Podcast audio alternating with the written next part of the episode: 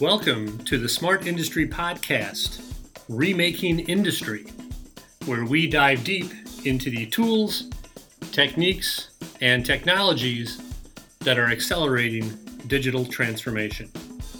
Hello, thanks for joining us today on the podcast. Um, we're discussing scaling digital transformation projects with Lawrence Whittle, uh, who is CEO with Parsable. Lawrence, good afternoon. Thanks for joining us.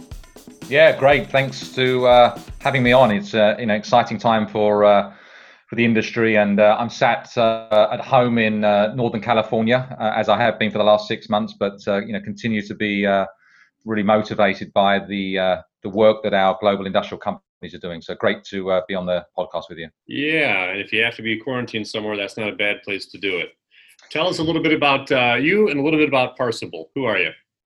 Yeah, absolutely. So, uh, as you can probably hear, um, originally from the UK, um, I've been in the uh, enterprise technology space for pretty much my whole career, the last uh, 25 years, and um, a lot of it uh, started in the industrial space. So, I worked for a couple of enterprise technology companies um, in the 90s and into the early 2000s that were producing planning software for the industrial world, and I'm now at the you know the hopefully at the peak of my career back in that industrial space. And uh, you know the journey has been really uh, on, on, a global basis. Um, and that really is what pulled me to to Parsable um, in 2016 as as I was looking at the global technology market I, I could see that there was a growing opportunity to digitize you know the last group of workers that hasn't really been addressed with modern digital tools, which is mm-hmm. frontline workers, and that's what Parsable was born to do.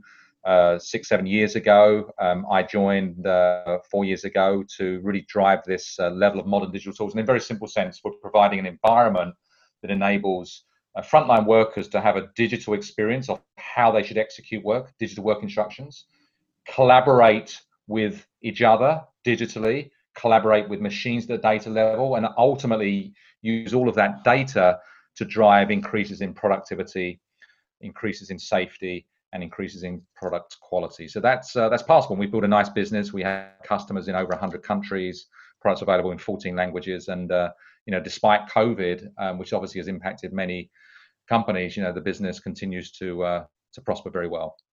Why uh, was that, Lawrence? Why uh, are frontline workers uh, among the last to get on board with the digitalization of their uh, work processes? Yeah, I think it's a it's a really interesting subject. I think there's a there's a number of factors. Um, if you think about most of technology, which comes out of where I live in Silicon Valley, um, you know, there's there's not a lot of manufacturing companies in Silicon Valley. So I think part of it is just just the affinity for the market um, okay. means a lot of technology hadn't really been, you know, front of mind within the within Silicon Valley. So I think the first point is just the visibility. But people don't realize actually, the average person doesn't realize that 80% of the world's working population does not sit behind a desk. So it's a massive market, but not very well understood. Then from a technical perspective, there are some nuances. You know, people are not sat at a desk, so it needed to be a mobile first environment to really do this at scale. The product needs to be super easy because these workers are doing real work. They don't have a lot of time. They don't have a lot of patience. And replacing six-inch binders, Printos, and tacit knowledge needs a certain type of technology. So I think it's firstly just visibility of the market, hmm. which is now growing, and then secondly, you know, the the needs of those workers because they are they are not sat at a desk. They're doing real work. They need to be really, really augmented, I think, is the other issue, which is why it takes companies some time to build. But once you get these platforms, the demand there is is just huge. Yeah. And clarify for me, when you're talking about frontline workers, we're talking about um, both uh, personnel within facilities on the plant floor and remote uh, mobile workers as well?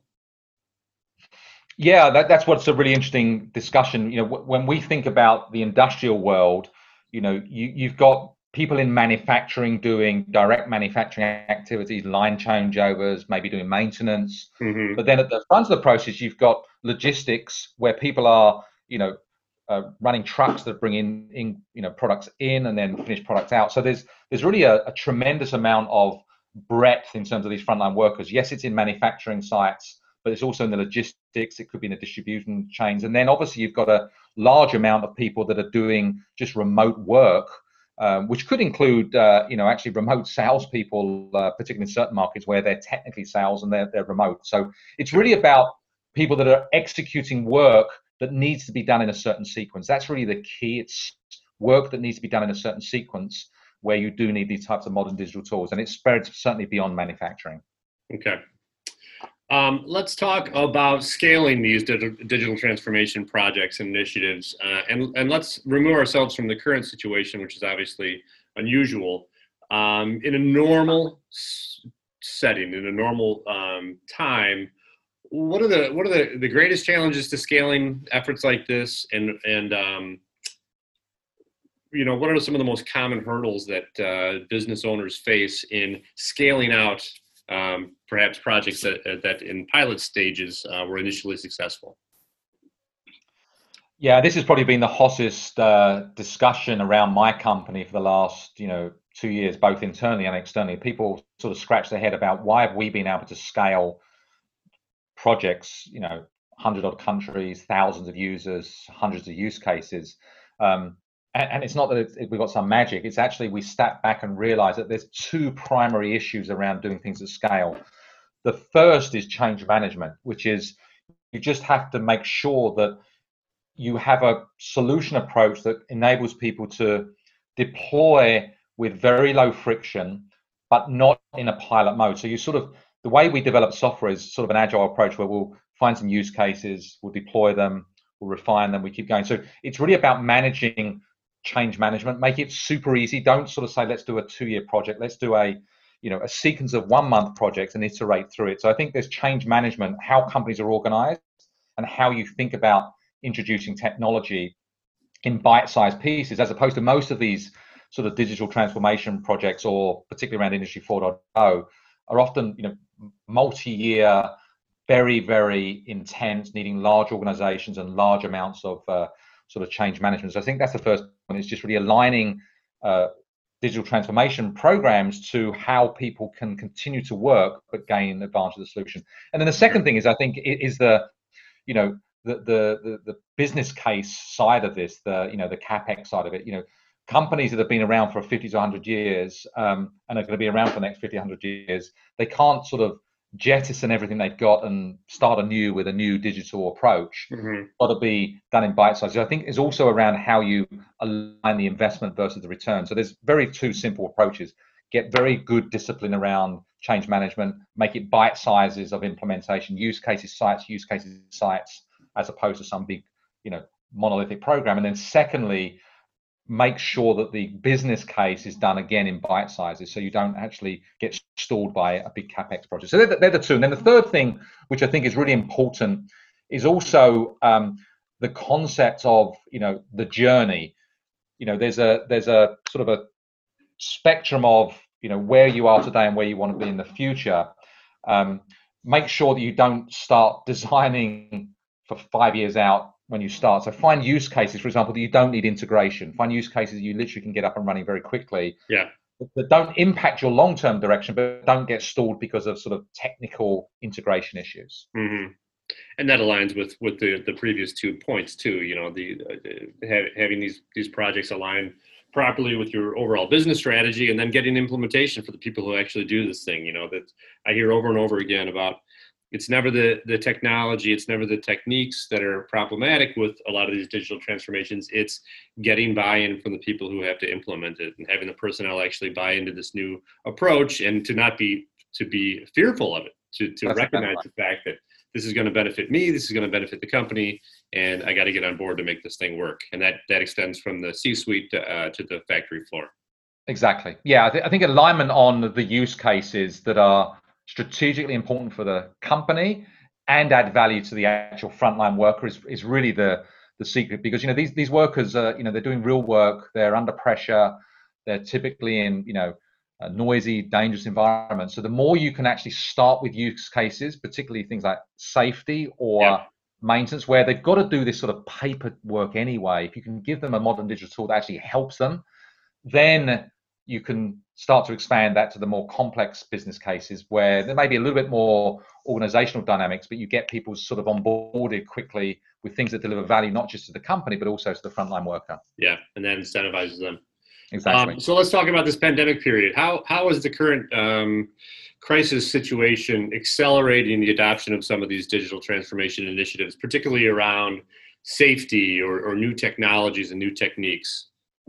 Yeah, I think it's uh, you know it's it's a really uh, interesting discussion, and I think you also need to break it down by different types of manufacturing company and different uh, you know locations. You know, if you think about um, some of our markets, you know, one of our biggest markets is consumer packaged goods.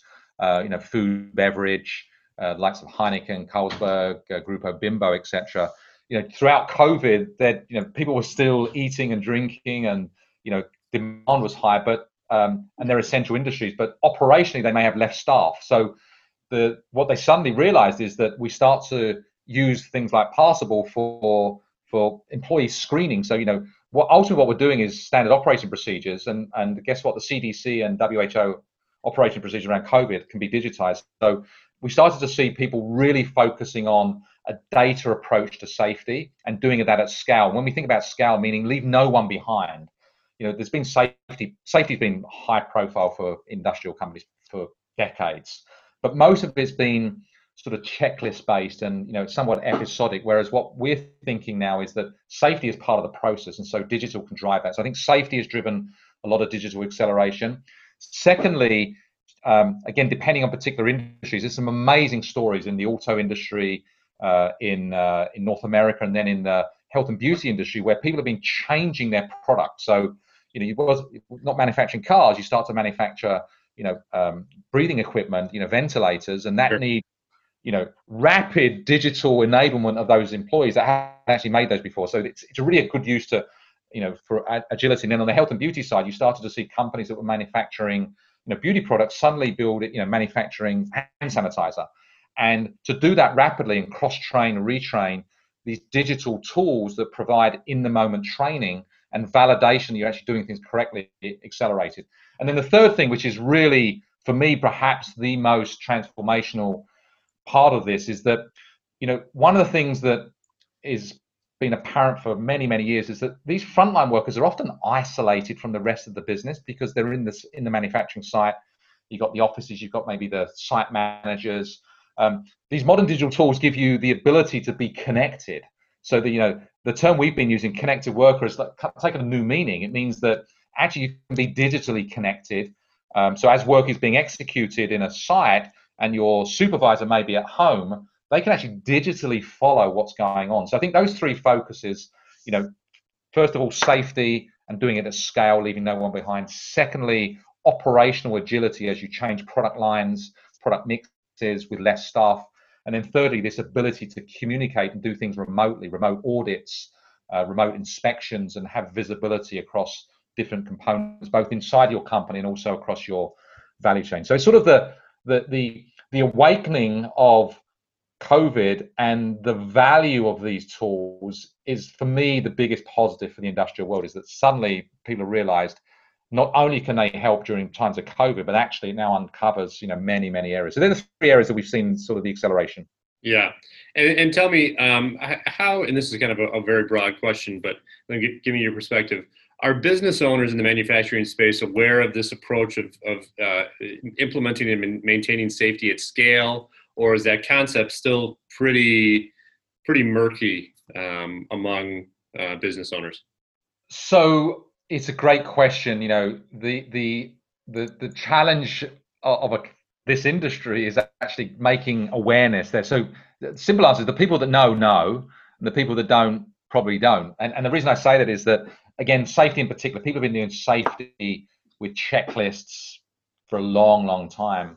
Um, what I don't think people have realized is the value of data out of safety, and that's really where scale. The more you know you can make sure that people are you know using checklists to ensure they're safe you know putting your ppe on. Everyone knows what ppe is now. But having a data based approach to safety where you're actually collecting data means you can actually start to see pattern recognition sure. very very early. And i think that's the the difference between classical safety systems of which there's some great ones out there legacy systems and you know checklist systems but this data approach where you actually make it systematic you collect data and then you can start to see signals through the data. I think that's really what the difference is. And there is a growing awareness, and particularly a lot of the strategy consulting firms, the likes of McKinsey, BCG, and Bain and Co. have really recognized that, wow, you know, the correlation between safety, productivity, and quality is apparent. And if you can get the data at scale, that's really where the difference is. But it, it is still an educational phase, I think, for a lot of the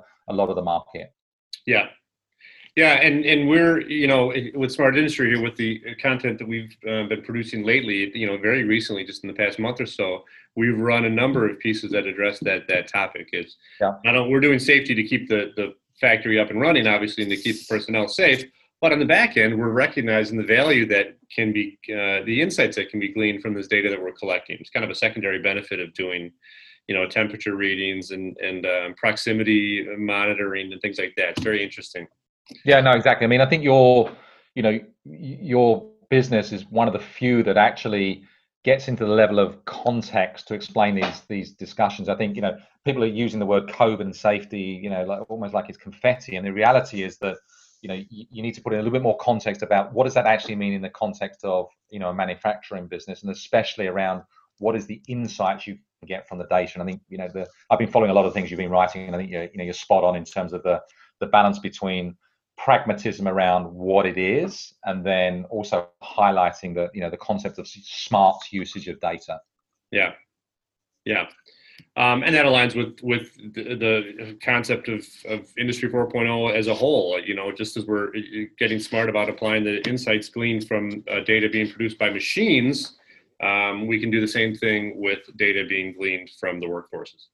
Exactly, and I think this is the uh, you know there's been a lot of interesting uh, uh, I could almost say fake news over the last few years about you know industrial robotics and automation taking away humans. Now, actually, it's far from the truth. What what is going on is an ever increasing need to combine you know machine automation with human augmentation. So you actually bring together the dark data of what humans are doing, and increasingly the human uh, skill set within manufacturing needs to change. You know, upskill and reskilling combined with this industrial automation. You get those two together, um, and actually, if you just automate machines, and you know, you, you, can see many, many, you know, the famous comment made by, you know, you know, the iconic Elon Musk, who's you know, true hero, but you know, he said uh, he underestimated humans. You know, he got huge, huge amounts of robotics, but you've got to also make sure that humans are provided with modern digital tools so they can actually be, you know, an integrated symbiotic relationship. I think that really is the future. And I think a lot of the